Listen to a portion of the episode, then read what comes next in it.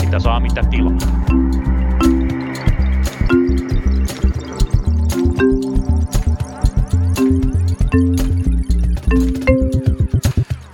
Tervetuloa taas Punakulman pariin. Tätä nauhoitetaan tällä kertaa perjantai-iltapäivänä, joten saatte sen uunituoreena kuulottimiinne. Minä olen Tuomas Saloniemi, kanssani studiossa on Lauri Muranen, tervetuloa. Terve Tuomas. Sekä Lauri Holappa, jonka kanssa puhutaan pian matkapuhelin standardeissa. Tervetuloa Lauri. Kiitoksia. Nyt on Laureja niin, että päät yhteen kolisee. Ennen kuin mennään päivän aiheeseen, niin käydään nopeasti läpi uutisotsikot. Mitä sinä Lauri olet meille löytänyt? No, kaksi asiaa. Toinen on maalais, anteeksi, ei maalaisliitto, on kepu. Kyykkää. Siitä varmaan voisi puhua kokonaisen jakson ajan, mutta itseäni kiinnostaa vanha kotimaani Iso-Britannia ja sen poliittinen tilanne. Siellähän noin viikon verran on seurattu tällaista salaattia, joka on laitettu pöydälle seisomaan – ja kysytty, että kumpi kestää kauemmin, pääministeri Liz Truss vai, vai salaatti. salaatti. Ja Kävi ilmi, että salaatti voitti. Salaatti voitti tämän no, tämä oli. kisan. Tämä oli ehkä hyvä esimerkki myös siitä, että miten jos Suomessa välillä tuntuu siltä, että median kanssa me puhutaan pian mediasta, että on vaikeaa, niin kuitenkin Iso-Britannian poliittinen media on dekadia ilkeämpi. Joo, kyllä.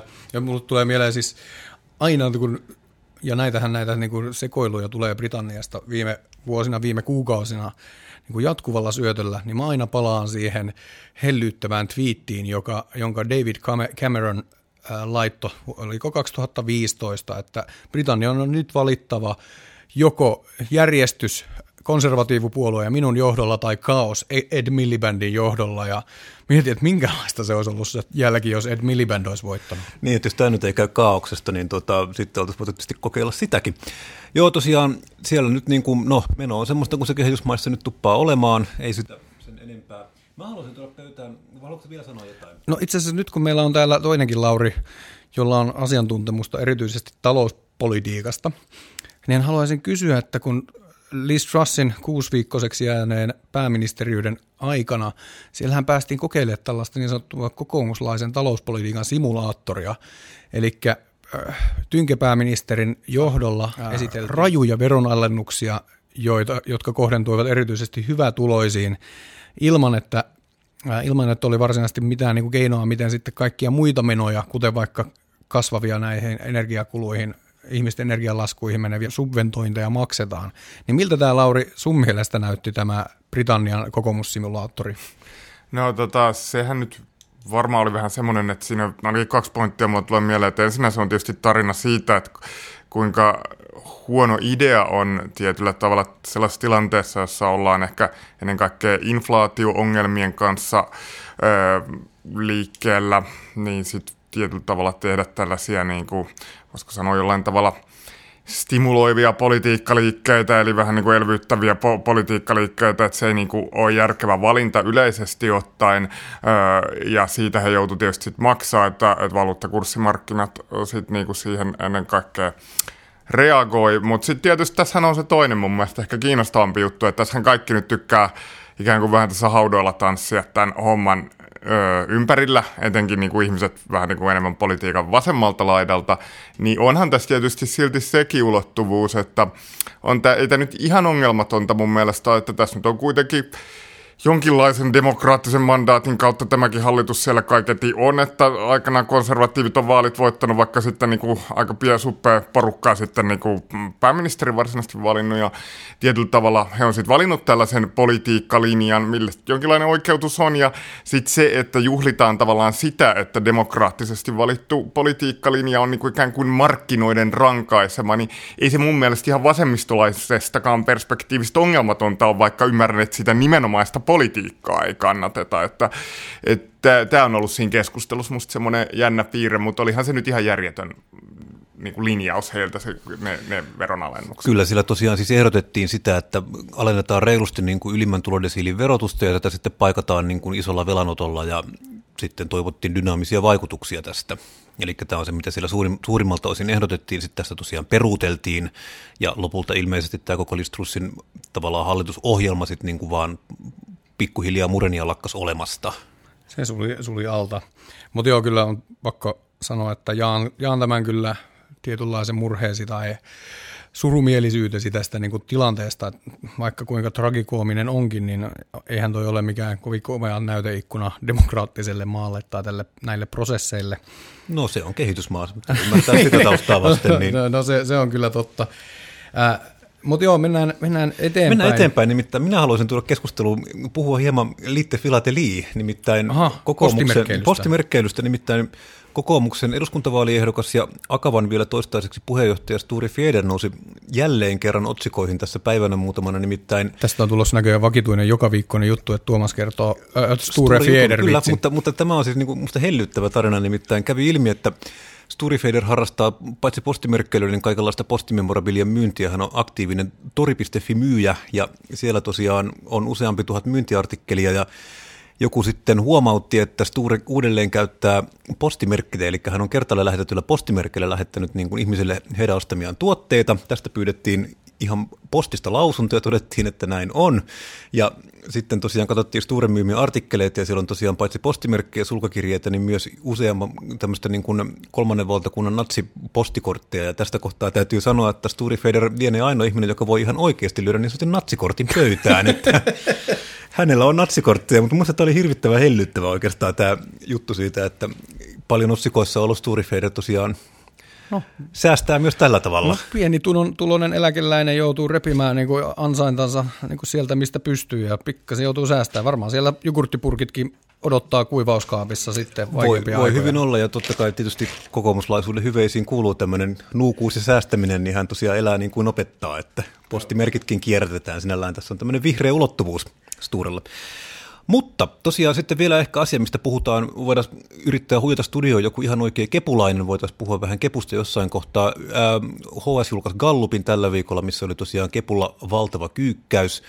Kepu on pian menossa myös HS Gallupin luvuissa, mitkä on pikkusen yleensä ollut korkeampia kuin Ylellä, niin on menossa alle 10 prosentin, mikä on semmoinen shokkiraja siellä. Ja täytyy vähän ihmetellä, että siinä tosiaan puheenjohtaja Annika Saarikko veti tämmöisen klassikko-selityksen, että viesti ei ole mennyt kentällä perille, vaikka he ovat kuinka tehneet töitä tätä punavihreää hallitusta vastaan. Viesti oli oikea, mutta ei mennyt perille. Niin, näin ilmeisesti näin se oli. Ja sitten tosiaan tässä tulee mieleen siis se, että te olette kuitenkin tavallaan itse siinä hallituksessa. Vähän myöhemmin eilen sitten Annika Saarikko ilmoitti, että tämä niin sanottu exit-vero saisi hänen puolestaan jäädä toteutumatta. Se on tosiaan, hän, hän on itse valtiovarainministeri ja hän on sen itse, hänen valmistelussaan se on tehty ja hän on se itse eduskunnalle esitellyt ja se on osa hallitusohjelmaa. Ja nyt mulla, mulla on semmoinen olo, että tämä hallitus ei tästä kyllä enää kovin montaa viikkoa istu, koska jos siellä rupeaa olemaan tämmöinen ilmapiiri ja tämmöinen tavallaan, että ei, tämä niinku, ei se ole enää niinku funktionaalinen oikein mistään päin. Et mä luulen, että tälle käy niinku kaikille muillekin hallituksille, että siinä kohtaa kun mennään lähemmäs eduskuntavaaleja, niin sitten vedetään niin sanotusti töpseliseinästä. No joo, voi, voi olla, en, en, en nyt ryhtyisi lyömään vetoa sen puolesta, että hallitus niin kuin ainakaan teknisesti kaatuu, vaikka niin kuin tämmöisen niin sanotun perseilyn määrä varmaan lisääntyy, mutta niin kuin jossain aikaisemmassa jaksossa, kun tästä energiakriisistä ollaan puhuttu, niin kyllä mä sanoisin, että varmaan siellä osin myös on se, että tämä niin kuin sähkön, hinta, sähkön hinnan nousu iskee sinne paljon jo trampoliini Suomeen kaikista pahiten. Ja tähän on esimerkiksi perussuomalaiset tarttuneet. Vaikka tästä ei tietenkään hallitusta voi syyttää, niin mä luulen, että se niin kuin tietynlainen kauna ja niin kuin tyytymättömyys ensimmäisen hallituspuolueesta nimenomaan kepuun, kepuun tulee osumaan, mutta tämä nyt on täysin tällainen Stetsonista vedetty selitys, joten en tiedä, kannattaako sen kanssa jäädä merehtimään sen pidempään vai mennäänkö suoraan sitten päivä oikeaan asiaan. Voitaisiin mennä suoraan päivän oikeaan asiaan, koska meillä on tullut studioon joku, joka tietää oikeasti jostain, mistä hän puhuu, mikä ei ole aivan tavallista täällä. Joten tervetuloa tosiaan Lauri Holappa Punakulmaan. Jes, kiitos, kiitos vielä uudestaan. Kerrotko vielä, mikä sun nykyinen tittelisi on? Tutkija tohtorina Helsingin yliopistossa. Olet kirjoittanut kirjoja muun muassa talouspolitiikasta ja kävit myös lyhyen pätkän tuolla politiikan puolella erityisavustajana Vasemmistoliiton hallitusryhmässä. Viime viikolla Suomessa alkoi kohu ainakin hyvin rajatussa piirissä, mutta kohu joka tapauksessa alkoi. Se alkoi siitä hetkestä, kun Sanna Marin twiittasi tutkija, väitöskirjatutkija Antti Ronkaisen kolumnin Suomen Kuvalehdestä, jossa hän lainasi Antti Ronkaista sanomalla näin. Vallitsevissa rahapolitiikan ideoissa on pahasti jotain vialla, kun keskuspankit suojelevat uskottavuuttaan ajamalla taloudet taantumaan. Niin tämähän aloitti sellaisen jännän kierteen, että Helsingin Sanomia myöten oppositiopolitiikot ja tutkimuslaitosten johtajat repivät pelihousunsa, että onko sopivaa poliitikolle puuttua keskuspankin toimintaan, jos tässä sellaisesta oli kyse. Ja Aki Kangasharju, Etlan to, to, toimitusjohtaja, meni jopa niin pitkälle, että sanoi, että pääministeri tai ainakin poliitikot ovat tulleet hulluksi, kun ne tällaisia asioita esittävät. Mutta Lauri Holappa, kerro meille, mikä tässä oli niin hullua? No No ensiksi täytyy muuten todeta se, että sehän oli ihan kiinnostavaa, että sen jälkeen kun hän siis retviittasi tosiaan Ronkaisen kirjoituksen, eikä mun käsittääkseni ole missään vaiheessa todennut mitään sellaista, että hän edes olisi välttämättä sen kirjoituksen kanssa jotenkin erityisesti samaa mieltä. Mä ainakin itse koen, että se oli lähinnä semmoinen tässä kiinnostava pointti. Öö, mutta se mikä siinä on tietysti aidosti kiinnostavaa, että sitten ehkä ja siis kaikki kunnia totta kai Suomen pääministerille, mutta eurooppalaisen politiikan kannalta jokseenkin merkittävämpikin hahmo, ehkä voisin sanoa näin, eli Ranskan presidentti Emmanuel Macron otti niin kuin täysin saman asian kantaa, eikä vain retviittaamalla jonkun tutkijan tekstiä, vaan aivan eksplisiittisesti ikään kuin moittimalla Euroopan keskuspankin ö, rahapoliittisia valintoja ja niin kuin osoittamalla huolensa siitä, että mitä seuraa siitä, jos tässä ö, tilanteessa rahapolitiikan keinoilla tietoisesti tuotetaan taantuma. Ja sillä tavalla oli ihan niin kuin, tässä huomaa tämän meidän keskustelun suhteettomuuden, että tällä hetkellä, en mä tiedä, voidaan sanoa ehkä Saksaan sen tyyppisessä alennustilassa, että ehkä Euroopan niin kuin, merkittävin poliittinen päätöksentekijä tota, lausuu näin ja aika eksplisiittisesti, ja silti meillä tehdään niin kuin aikamoinen numero siitä yksittäisestä retviittauksesta, mikä kyllä mun mielestäni indikoi aika paljon siitä, että jonkinlaisia poliittisia ikään kuin tausta-ajatuksia tai päämääriä siinä taustalla on ollut, koska tämä asia oli niin suhteeton. Mutta sitten mikä siinä itse asiassa niin kaiketi tässä ajatuksena oli kaksi, että yhtäältä tässä oli se jonkinlainen ainakin näennäinen tuohtumus siitä, että poliittinen päätöksentekijä ylipäätään ottaa kantaa rahapolitiikkaan, koska meillä on tietyllä tavalla me ollaan liikuttu siihen suuntaan, että rahapolitiikka on pyritty depolitisoimaan, niin kuin viemään politiikan ulkopuolelle teknokraattien päätettäväksi. Ja pelko tässä, tai se semmoinen perusteoria siinä taustalla on, että jos poliitikot sais päättää rahapolitiikasta, ne reivaus korot aina nollaa ja pitäisi niin kuin ikään kuin semmoista niin kuin loputonta rahatulitusta käynnissä sitä en osaa sanoa, että kuinka perusteltu se pelko on. Kyllä poliitikot joutuu nähdäkseni aika usein myös vastuuseen inflaatiosta, siitäkin huolimatta, että se ei olisi heidän mitenkään itse aiheuttamaa. Tätäkin kriisiä on kannettu, kaadettu monen poliitikon niskaa jo nyt myös Yhdysvalloissa esimerkiksi republikaanit elää juuri tällä inflaatiohommalla. Anyway, se oli se asia yksi, että poliitikko ottaa ylipäätään kantaa, vaikka se ei ollut kannanotto mun nähdäkseni edes, mutta se oli se asia yksi. Asia kaksi oli sitten tämä näkemys, mikä siinä Ronkaisen twiitissä oli, jossa ikään kuin todettiin, että keskuspankki tavallaan suojelee omaa uskottavuuttaan ja siten jättää ikään kuin suojelee uskottavuutta niin paljon, että on valmis jopa suistamaan meidän reaalitalouden taantumatilanteeseen vain suojellakseen omaa uskottavuuttaan. Ja niin kuin tämä, tämän tyyppinen kritiikki esitettiin. Ja sitten aika moni kommentoi tavallaan, että tämä on hyvin vaarallinen näkemys, että jos keskuspankki ei aina nimenomaisesti pyri aggressiivisesti taltuttamaan inflaatiota, niin siitä seuraa se, että inflaatio-odotukset ikään kuin riistäytyy käsistä ja silloin me päädytään tämmöiseen käytännössä tämmöiseen palkkahintakierteeseen nopeasti, palkkavaatimukset alkaa nouseen käsistä ja tavallaan me siirrytään tämmöiseen hallitsemattomaan inflaatiosykliin. Tämä, on, tämä oli oletettavasti sitten tämä sisältökritiikki, oli tämä toinen, toinen osa. Eikö näin ole just käynyt? No ei, ei ainakaan euroalueella ole, ole oikeastaan käynnissä, jos me katsotaan euroaluetta kokonaisuutena. Että Yhdysvaltojen inflaatiossahan on mukana myös näitä kysyntätekijöitä, mutta kyllähän euroalueen inflaatio on edelleen todella voimakkaasti sidoksissa nimenomaan tähän ennen kaikkea tähän Venäjän hyökkäyssodasta seurautuneeseen energiakriisiin. Sitten siinä on jonkun verran mukana edelleen näkyy nämä koronakriisiin liittyvät nämä tuotannon pullonkaulat totta kai sit, niin kuin, tässä saattaa tulla jonkinlaista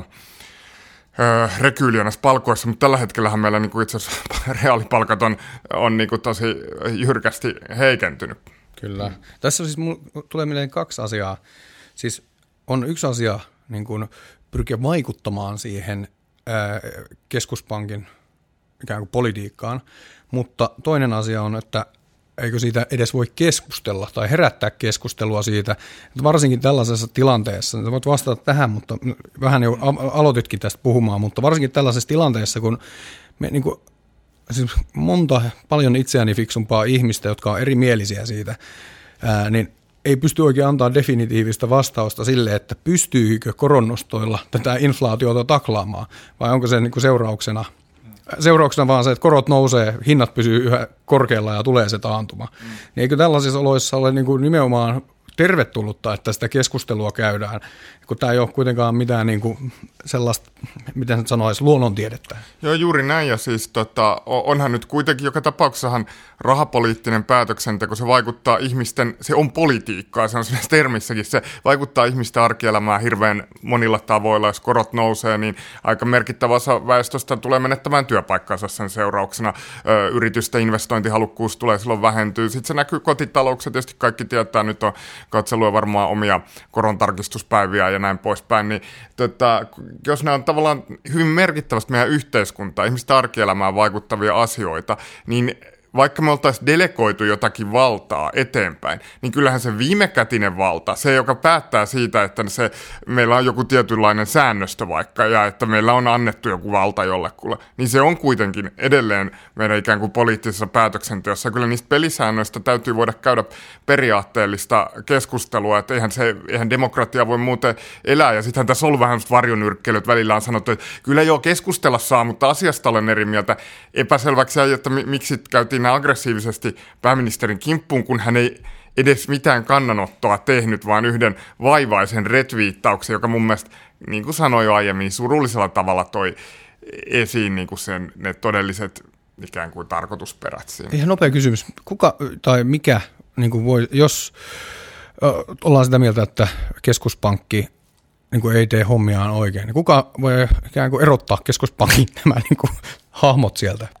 No sehän vaihtelee vähän maittain, mutta siis se yksi itse asiassa iso keskustelu, mitä ö, käytiin euroalueen yhteydessä silloin aikaisemmin ennen kuin koko tämä järjestelmä perustettiin, liittyy, mitä niin kuin yhteiskuntatieteellisessä kirjallisuudessa oli paljon silloin, oli se, että Euroopan keskuspankki, tämä koko järjestelmä on rakennettu poikkeuksellisen depolitisoiduksi, eli siellä käytännössä nimenomaan esimerkiksi tällainen erottaminen on jos ei nyt mahdotonta, niin äärimmäisen vaikeaa, mikä on nähty tietyllä tavalla niin kuin hyvänä asiana, mutta sitten myöskin siitä puuttuu tavallaan sellaiset mekanismit, mitä monessa muussa maassa on, jossa on tällaisia pankkivaltuustotyyppisiä mekanismeja selkeämmin, jossa jonkinlaisia ainakin pitkän tähtäyksen ikään kuin tavoitteita ja tällaisia voi asettaa sitten jonkinlainen tämmöinen demokraattisesti valittu elin, ja jossa sitten se niinku käytännön lyhyt, lyhyen aikavälin tai keskipitkän aikavälin päätöksenteko on sitten nimenomaan ikään kuin keskuspankkiteknokraattien käsissä, mutta Euroopan keskuspankki on tosi voimallisesti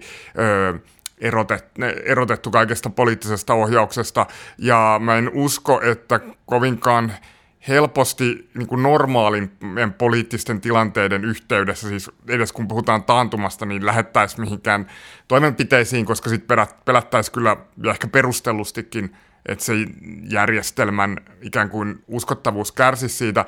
Sitten toinen asia, että jos tulisi jotain tyyli väärinkäytöksiä tai tällaisia, niin sellaisia nyt sitten varmasti, nyt viime kädessä sitten erilaiset yksimielisyyspäätökset, niin tavallaan pyst, pystyisi niinku ratkaisu löytyy, mutta mut se olisi kyllä hyvin, täytyisi olla poikkeuksellinen Se on unelmien suojatyöpaikka. Niin. Mutta tässä on tota nyt selkeästi tämmöinen jonkunlainen, tähän on varmaan joku syy, ja euroaluehan ei ole ihan hirveän uusi juttu, tai siis se ei ole ihan hirveän vanha juttu, se on kuitenkin 2000-luvun tai eurovaluuttana perustettiin 99 vai 2000 pikkusen aikaisemmin. Miksi näin on? Mitä varten meillä on sitten niin pyritty siihen, että meillä on näin voimakkaasti erotettu tämä tavallaan poliittinen päätöksenteko sitten tästä rahapoliittisesta päätöksenteosta? No, no se, tota, se, niin kuin mä sanoin, että se, se on yleisesti ollut kansainvälinen trendi, joka kehittyy tavallaan ehkä ennen kaikkea sen jälkeen, kun meillä tuli 70-luvulla ö, oli aika vakavia inflaatio-ongelmia maailmantaloudessa länsimaissa noin laajasti ottaen, ja silloin sitten syntyi tämä koko, ö, tai no ehkä se teoria-ajatus syntyy vähän aikaisemmin, mutta anyway, niin tämä julkinen keskustelu sit siitä, että nyt meidän pitää ikään kuin luoda uskottavampia inflaation torjuntamekanismeja, siihen liittyy sitten nämä pyrkimykset ö, tehdä keskuspankista aiempaa itsenäisempiä, mutta se, että minkä takia juuri euroalueella ja Euroopassa niin päädyttiin sitten tämmöiseen näin poikkeuksellisen vielä jyrkkään ratkaisuun, niin se historiahan tulee ihan suoraan Saksasta. Siis sehän on ihan suoraan niin tämä Bundesbankin historia, tämä saksalaisen niin sanotun ordoliberalismin ää, aateperintö, johon liittyy tosi voimakkaasti se keskuspankin itsenäisyys ja matala inflaatio, hintavakaus, kaikki nämä, ne on niin kuin, Siis ne on kaikki sen saksalaisen talousajattelun kaik- kaikkein tärkeimmät. Hoitaako ne tätä niin kuin toisen maailmansodan edeltävää traumaa vieläkin sillä? No se, sehän siihen voimakkaasti liittyy ja tietysti sitten Saksassa on käyty sitä sisäistä keskustelua päästään toista kertaa Hitler-korttiin ohjelman aikana, niin siitä, että nousiko Hitler nyt valtaan oikeastaan tämän Weimarin Saksan hyperinflaation vai itse asiassa tämän niin kuin 30-luvun deflaation myötä. Ja ehkä nyt se... Eikö tässä on kuitenkin ihan reilusti aikaa, on melkein vuosikymmen aikaa tästä hyperinflaatiosta Hitleriin? Että... No siis juuri näin, siis sen takiahan tosiasialla, siksi tämä mun mielestä se perinteinen selitys siitä, että, että tavallaan tämä hyperinflaatio ja ensiksi hyperinflaatio, sitten sen jälkeen Hitler, niin tavallaan se on ongelmallinen, mutta se on saksalaisessa keskustelussa siis tosi pitkän aikaa sitten jo kehystetty sillä että näillä asioilla on ikään kuin yhteys. Ja jotenkin se, että se Saksan niin kuin jotenkin tämmöinen koko yhteiskunnallinen kudos lähti romahtamaan siitä niin kuin hyperinflaatiosta. Tämmöinen, ö, monestihan voi olla erilaisia voisiko sanoa, kysehän on niin muistipolitiikasta, että voihan meilläkin olla niin kuin Suomen historiasta erilaisia käsityksiä, että mistä joku nyt seurasi, jotka laajasti jaettuja, jotka ei nyt ehkä välttämättä ole niin kuin ihan eksakti niin kuin historian Niin kuin ajopuuteoriat ja muu. No, mo, mo, mo, ne, ehkä esimerkiksi, niin tämä on ehkä sitten Saksa, Saksan ajopuuteoria omalla tavalla. Päästy sitten kuitenkin suomalaisten äh, sanomalehtien, varsinkin Helsingin Sanomien pääkirjoitussivuille saakka keskustelemaan tästä – niin kuin asetelmasta. Ja tässä on niin kuin monta ulo, ulottuvuutta.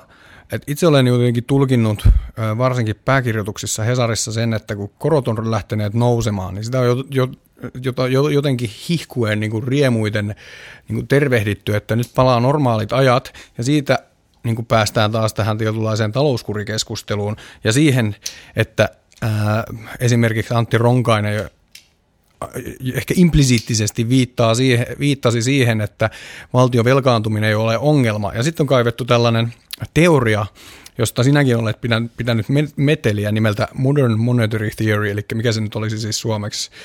Moderni rahateoria. Moderni, moderni rahateoria.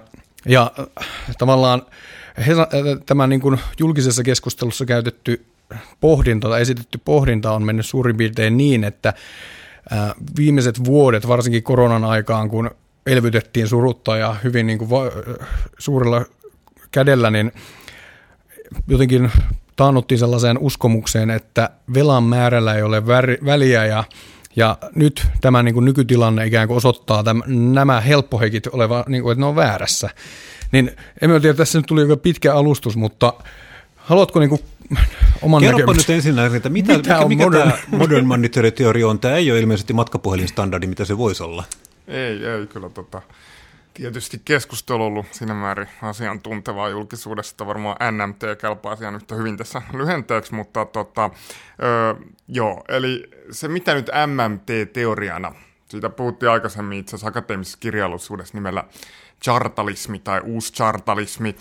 Sitten se myöhemmin vääntyi muotoon MMT sen seurauksena, että ikään kuin tähän teoria, tästä teoriasta niin kuin yliopistotutkijoiden lisäksi alkoivat kiinnostua niin kuin erilaiset bloggarit ja muut some tyypit, ja, tota, ja he alkoi jostain syystä yhtäkkiä käyttää tällaista nimitystä, koska se oli jotenkin tenhoavampi kuin uusi chartalismi, ei nyt suuri ihme, se, se, se ei ole kovin ehkä näpäkkä, mutta anyway, niin tota, sit sen myötä lopulta tämän teorian varsinaisetkin kehittäjät alkoi MMTksi sitä kutsua, mutta sen teorian siis tota, Siinä on totta kai useita aspekteja, mutta mä menen nyt tässä ajan säästämiseksi ihan sen teon, teorian niin keskeisimpään sisältöön, joka voidaan tiivistää siihen, että se teoria tekee erottelun käytännössä rahapoliittisesti suvereenien valtioiden ja rahapoliittisesti ei-suvereenien tai rahapoliittisesta suvereniteetistaan luopuneiden valtioiden välillä.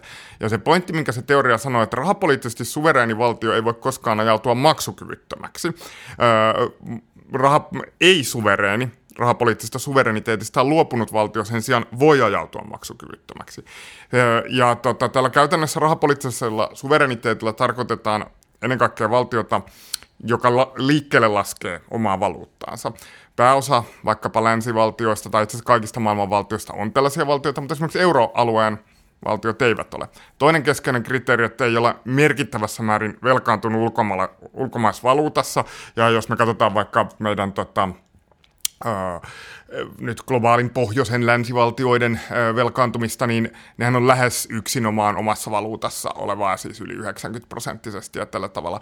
Sitten taas monissa kehitysmaissa on nimenomaan ongelma se, että ne velat on usein dollarimääräisiä ja näin. Tota, Sitten kolmas kriteeri, mikä usein on tuotu esiin, ja se viimeinen liittyy siihen, että näillä tavallaan rahapoliittisesti suvereniilla valtioilla pitäisi olla kelluva valuuttakurssijärjestely. Mutta nämä on ne kriteerit käytännössä, ja se mitä siinä käytännössä sanotaan on tietenkin se, että sellainen valtio, joka on rahapoliittisesti suvereeni, niin vaikka sillä olisikin tällainen itsenäinen keskuspankki, se keskuspankki on kuitenkin osa tavallaan sitä valtiokudosta, valtiojärjestelmää, ja tota, on niin kuin mahdoton nähdä, että se valtio ikään kuin, jos sen velat ovat sen omassa liikkeelle laskemassa valuutassa, ja se valuutta tulee sen keskuspankista, etteikö sen maksukykyä viime kädessä kuitenkin taattaisi. Ja tämä on kohtalaisen hyvin tiedostettu yleensä rahoitusmarkkinoilla, minkä takia takia tällaiset riskipreemiot on ikään kuin alempia rahapoliittisesti suvereenilla valtioilla useissa tilanteissa. Tämä tilanne ehkä niin kuin, tota, näkyy aika hyvin sitten eurokriisin yhteydessä, ja tämä teoria ehkä merkitys tuli juuri sen ymmärtämisessä, jos me lähihistoriaa ajatellaan, että minkä takia esimerkiksi Kreikka ajautui silloin finanssikriisin jälkeen niin suuriin vaikeuksiin, kun sitten meillä oli kuitenkin Japaninkin kaltaisia valtioita, joilla oli esimerkiksi paljon suurempi julkinen velkaantumisaste kuin Kreikalla, jolla se toki oli suuri, mutta että et, et tavallaan kun ne ei selvästi selittyneet yksinomaisesti sillä velkaantumisasteella itsellään, vaan tällä institutionaalisella järjestelyllä. Et Kreikassa, Kreikalla ei ollut niin kuin ikään kuin sille tota, Kreikan parlamentille alistettua keskuspankkia, joka tarvittaessa nimenomaan ajattelisi asioita Kreikan oman maksuvalmiuden kannalta ja näin poispäin. Ja sen takia tällainen riski ö, tästä maksukyvyttömyydestä oli olemassa.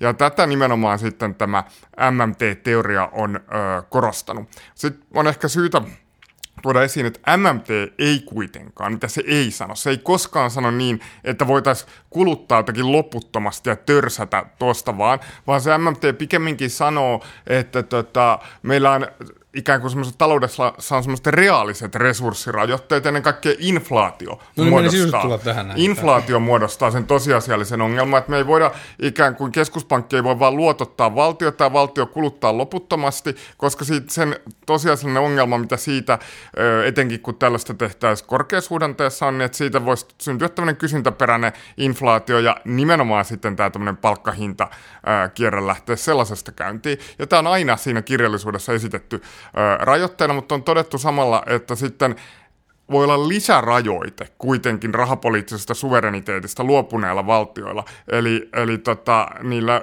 ikään kuin tämä ongelma voi, voi iskeä jo aikaisemmin siitä, että, että jos pyritään harjoittamaan ikään kuin ihan perusteltustikin ekspansiivista finans, elvyttävää finanssipolitiikkaa, niin äh, valtionlainojen korot voi lähteä nousemaan, jos äh, markkinat katsoo, että tämmöinen maksukyvyttömyysriski ö, on olemassa.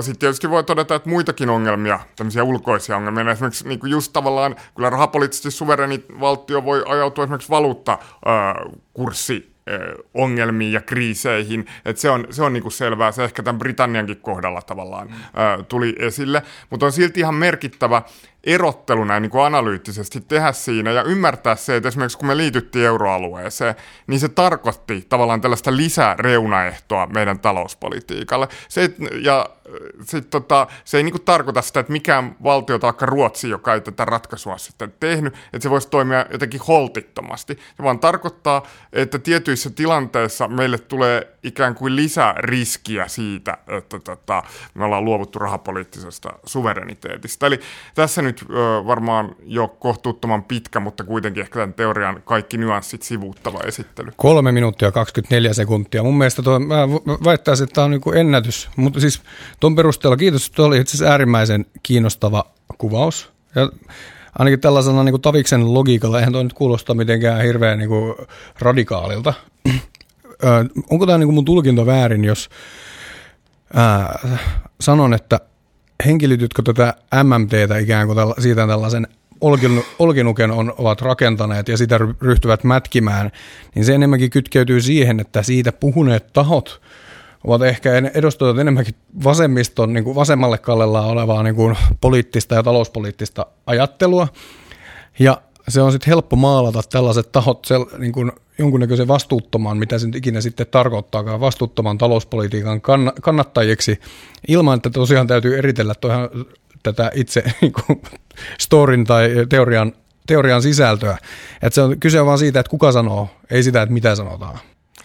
Joo, näinhän siinä tietyllä tavalla on käynyt, että se MMT on tietyllä tavalla ö, kehystetty nyt nimenomaan tällaisena jonkinlaisena järjettömyyden sekoilun ja niin kuin talouspolitiikan Marian Nurdism, Nurdinismin tota, niin kuin ikään kuin äh, jonkinlaisena äh, tota, äh, olemuksena. Ja tota, sen, äh, sitä kautta sitten on tietyllä tavalla voitu sanoa, että kaikki, jotka edustavat tällaisia näkemyksiä, niin edustavat huuhaata. Ja sen takia on ollut kätevää jättää niin kuin määrittelemättä tarkemmin, että mitä tämä teoria tarkoittaa, tai määritellä se täysin väärin. Ja sitten tietysti kätevää läntätä ihan niin kuin, äh, aika vapaasti ihmisiä tämän teorian kannattajiksi. Että tästähän niin kuin SDP-varapuheenjohtajakin jo ilmoitettiin Hesarin yhdessä pääkirjoituksessa, että hän on tämän MMTn kannattaja,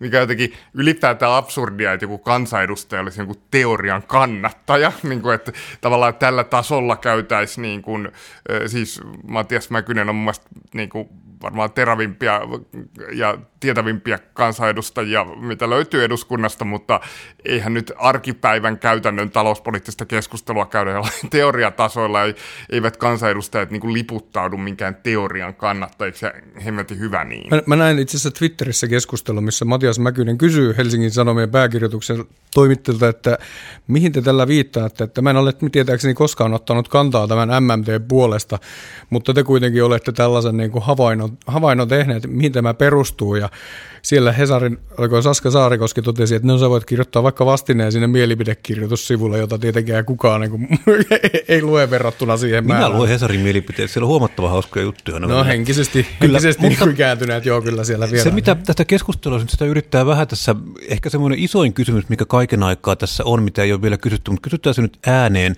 Eli onko meillä mahdollista pitää jonkunlaista tämmöistä talouspolitiikkaa, joka on erossa politiikasta. Näiden va- suhde on niin kuin erittäin jännitteinen, mutta onko se niin kuin ylipäätään, pyritäänkö tässä kaiken aikaa jonkunlaiseen niin kuin haavekuvaa kohti, jos meillä on semmoinen ymmärrys, että meillä on niin kuin epäpoliittinen keskuspankki ja meillä on epäpoliittinen niin kuin tämmöinen talousjärjestelmä, jonka vieressä toimii sitten tämä poli- poliittinen elin sitten. Onko nämä mahdollista tavalla yhdistää tämmöinen niin kuin pyrkimys epäpoliittiseen keskuspankkiin ja sitten samaan aikaan sitä niin kuin päätöksentekoja, lakeja ja niin kuin budjettia säädetään sitten politiikan tasolla? No ja se on hyvä kysymys ja mun nähdäkseni niin tähän vielä voimakkaasti liittyy tavallaan talouspolitiikan asiantuntijakommentaattorit, joiden puheenvuorot halutaan aina kehystää puhtaan ikään kuin teknokraattisina asiantuntijapuheenvuoroina ja myöskin ikään kuin kaikesta politiikasta riisuttuina puheenvuoroina. Ja sitten jos me ajatellaan jo se, että meillä on niin kuin instituutioita, jotka on depolitisoitu, sitten me tehdään erilaisia tällaisia juridisia, tai ei nyt Suomessa niinkään, mutta Saksassa on velkajarruja ja muita tavallaan tällaista, jolla ö, voidaan rajoittaa sit politiikan, ikään kuin talouspolitiikan erilaisia vaihtoehtoja. Ja sitten meillä vielä tässä julkisessa keskustelussa on voimakkaasti niin kuin tietyt tai monet julkiset puheenvuorot sillä tavalla depolitisoitu, niin se talouden kenttä jää, niin kuin, tai se esitetään ja se niin kuin näyttäytyy aika tota, voimakkaan epäpoliittisena. Ja sehän on ehkä siinä mielessä huvittavaa, että jos me ajatellaan, että mistä tämä länsimainen koko niin kuin demokraattinen järjestelmä ja se puoluejärjestelmä on kehittynyt, niin kyllähän se ristiriita-ulottuvuus, minkä ympärille se on rakentunut, on nimenomaan taloutta koskeva ristiriita-ulottuvuus. Et siihen se, niin kuin se vasemmiston ja oikeiston välinen ikään kuin tota, kuitenkin alun perin niin kuin jonkinlaisen sosialismin ja kapitalismin välinen ristiriita rakentui. Ja se on koko tämän demokratian perusta. Eli siinä mielessä niin kuin omituinen tulkinta länsimaista demokratiasta se, että siihen voisi jotenkin ylipäätään sisältyä ajatus semmoisesta niin niin kuin epäpoliittisesta taloudesta, etenkin senkin vuoksi, koska niin kuin, kuitenkin kaikkein eniten ehkä ihmisten arkielämään vaikuttaa juuri erilaiset taloudelliset ratkaisut, ne vaikuttaa kaikkeen siihen, että onko meillä resursseja myös tehdä niillä muilla politiikan kentillä erilaisia Mut asioita. jo, mutta tämähän on siis politiikan semmoinen todellinen niin kuin kunnari ja bingo ja jackpot, jossa saat jonkun niin kuin yksittäisen kysymyksen tai laajemman kokonaisuuden ikään kuin nostettua tällaiselle niin kuin tasolle. Jossa Saska Saarikoski puhuu siitä. ei, no ei vaan sellaiselle tasolle, että siitä voi todeta, että tämä ei ole politiikkaa enää. Tästä on niin tämmöinen yhteisymmärrys, että tästä ei enää tarvitse keskustella.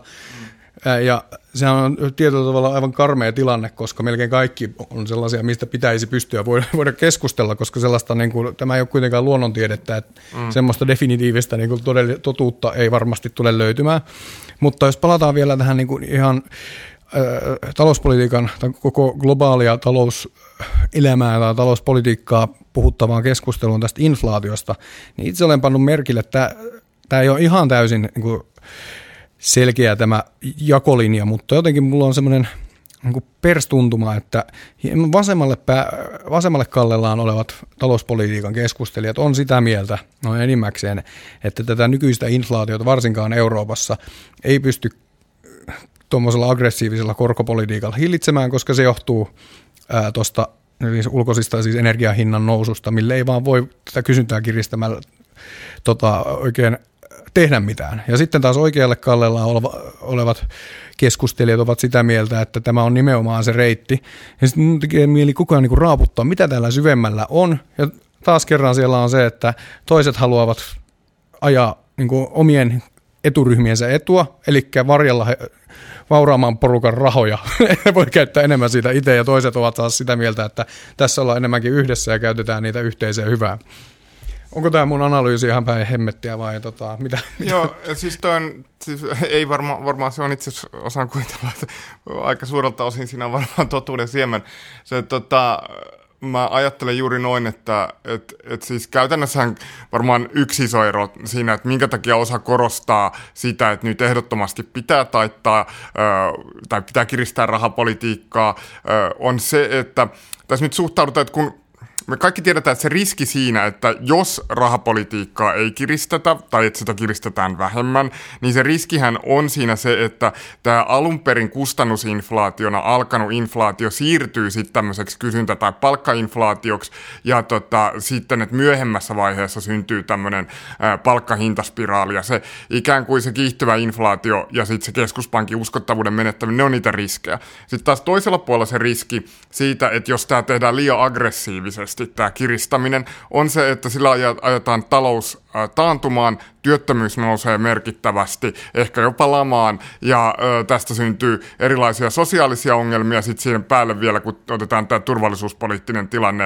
että tässä kontekstissa tehdään niin kuin tavallaan tämmöinen ikään kuin tietoinen ö, lamapoliittinen teko, niin... Ö, siinä korostetaan ikään kuin, kysymys on yhtäältä niin kuin aika voimakkaasti varmaan siitä, että mi, minkä kukin ikään kuin näkee merkittävämpänä ongelmana.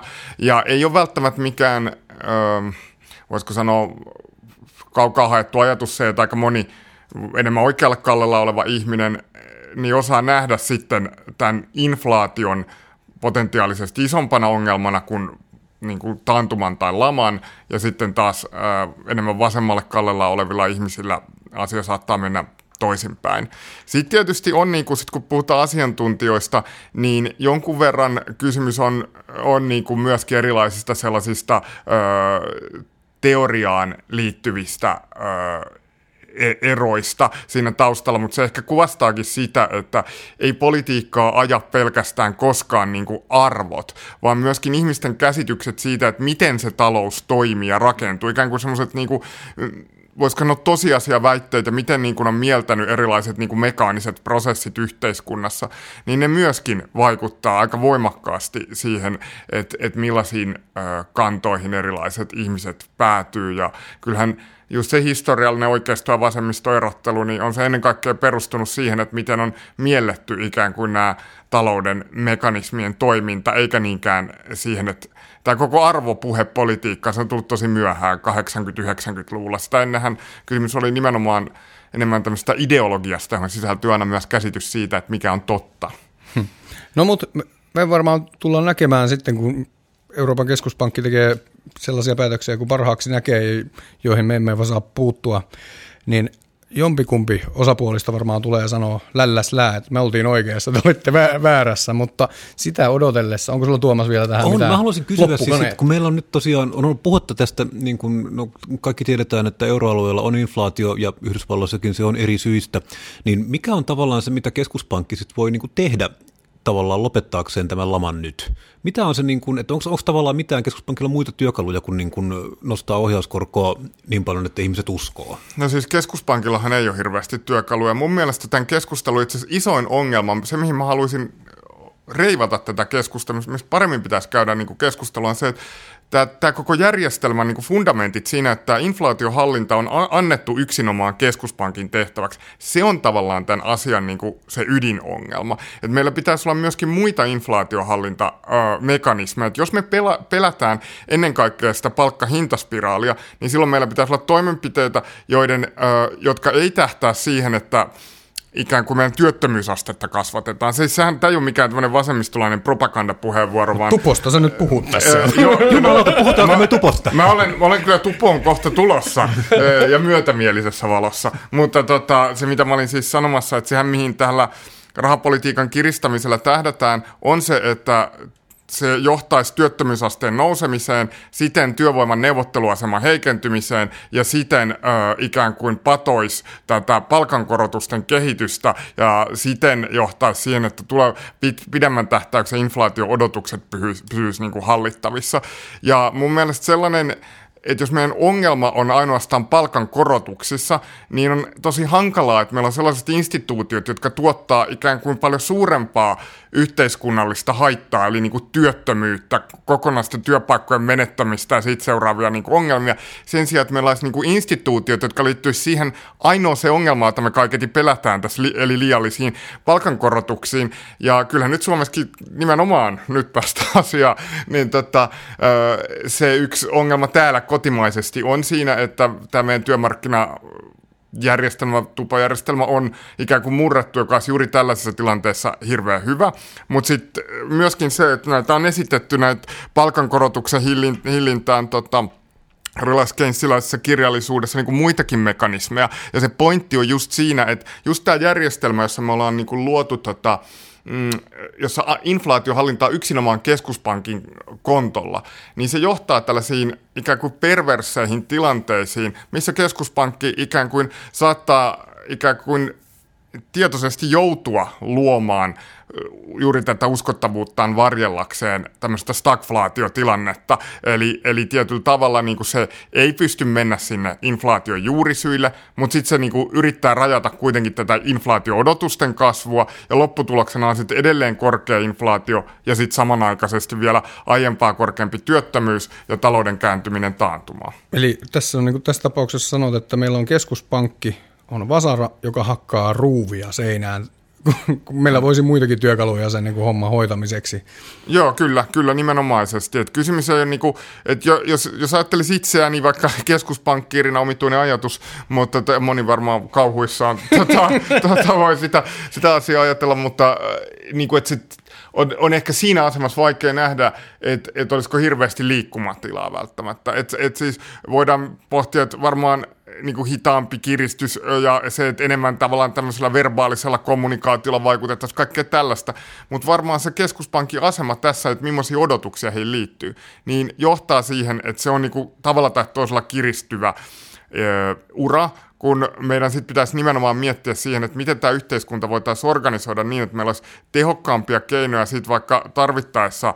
Ö, hillitä, jos ongelmaksi muodostuu jossain tilanteessa nimenomaan ne liialliset korotukset, hillitä niitä, toki sitten vasta toisessa vaakakupissa sit ratkaista näitä erilaisia eri alojen kuoppa-ongelmia ja muita.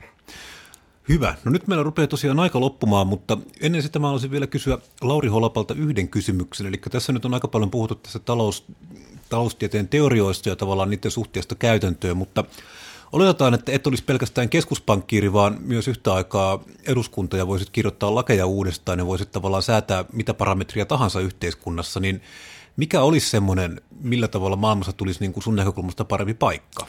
No mä oon siis tota, mä olen asia, mikä ollaan joskus nostettu tota, tuon taidettu Ahokkaan Jussin kanssa joskus siitä kirjoittaakin, että tästähän on esitetty jo 1940-luvulla semmoinen taloustieteilijä kuin Abba Lerner, e, ehdotti toi esiin tällaisen niin sanotun palkankorotuslupajärjestelmän, ja, tota, jonka, joka toimisi ikään kuin samalla logiikalla kuin meidän päästökauppajärjestelmässä niin kuin yrityksille me niin kuin tuottavuuskehityksen mukaisesti laitettaisiin liikkeelle palkankorotuslupia, mutta niitä voitaisiin myöskin kaupata ikään kuin jälki, jälkimarkkinoilla, joilla ne yritykset, joilla olisi erityinen tarve palkankorotuksille, niin niillä näille korotuksiin olisi niin kuin mahdollisuudet. Tämä järjestelmä on siinä mielessä nerokas, että se loisi tavallaan väistämättä katon palkankorotuksille ja estäisi nimenomaan rakenteellisesti tällaisen niin kuin palkkahintainflaation syntymisen. Ja siis totta kai niin monista parametreista se, että miten vastataan sitten siihen funktionaalisen tulonjaon kysymyksiä, josta halutaan parantaa jene jene. Näistä voidaan keskustella, mutta se pointti on se, että silloin me vältyttäisiin tällaiselta, että meidän pitää raha- tai finanssipolitiikan keinoin tietoisesti tuoda taantumaa, tietoisesti kasvattaa työttömyyttä, eli luoda merkittävää yhteiskunnallista haittaa. Tämä on ajatus, joka on tietysti kaukana nykytodellisuudesta, mutta niin, kun, niin on kyllä sekin, että mä olisin samanaikaisesti eduskunta ja Hyvä. No Tähän kiinnostavaan ajatukseen, joka kuulostaa yhtäaikaisesti niin kuin joltain Bitcoin ja Tupon rakkauslapselta, on varmaan hyvä lopettaa tämänkertainen punakulma. Kyllä, just saatiin MMT selitettyä, niin tuli jo taas uusi Kyllä. viritys, jota varten sut pitää varmaan kysyä uudestaan. Mutta tämä on, tämä on itse kiinnostavaa, mä jään kyllä tätä pohtimaan, mutta kiitoksia Lauri Holappa, kun pääsit tänne kanssamme, ja kiitoksia myös juontajakollega Lauri Muraselle, ja lisäksi haluaisin kiittää itseäni tästä perjantai-iltapäivässä teidän kanssanne. Ja kiitetään tämän kerran vielä kuulijoita, kun on Myös kuulijoita. Selvinnyt. Jos piditte meistä, kertokaa meistä kaverille, löydätte meidät iTunesista, Spotifysta tai mistä nyt ikinä meitä haluattekaan etsiä. Jos ette pitäneet meistä, niin ainakin silloin voitte haukkua meidät kavereille ja kertoa, miten kamalaa oli, että kannattaa kuunnella ja tuohtua. Oikein hyvää perjantaita kaikille ja ei muuta kuin ensi viikolla palataan asiaan. Moi moi! Moro!